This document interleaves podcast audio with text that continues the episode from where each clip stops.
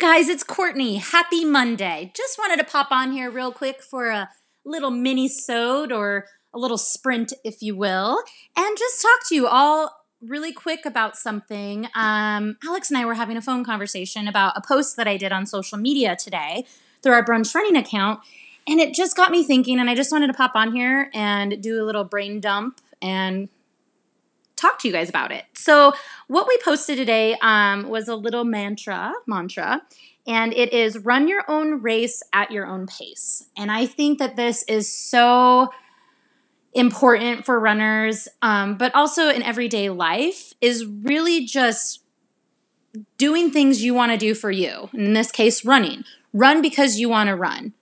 Don't get caught in the comparison trap. We've all done it. I know I am so guilty of this, especially through social media, the wonderful world, um, where you see someone post their time and you say, "Oh my gosh, I'm not as fast as fast as them," or "I can never run that far."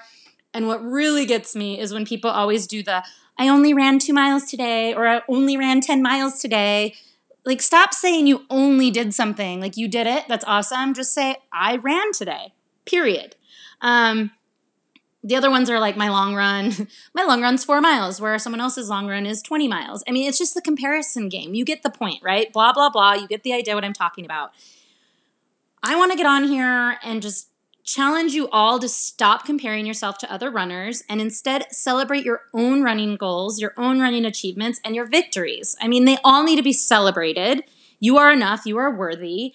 And I think the quote from Eleanor Brown could not resonate more for this is stop thinking you're doing it all wrong. Your path doesn't look like anybody else's because it can't, it shouldn't, and it won't.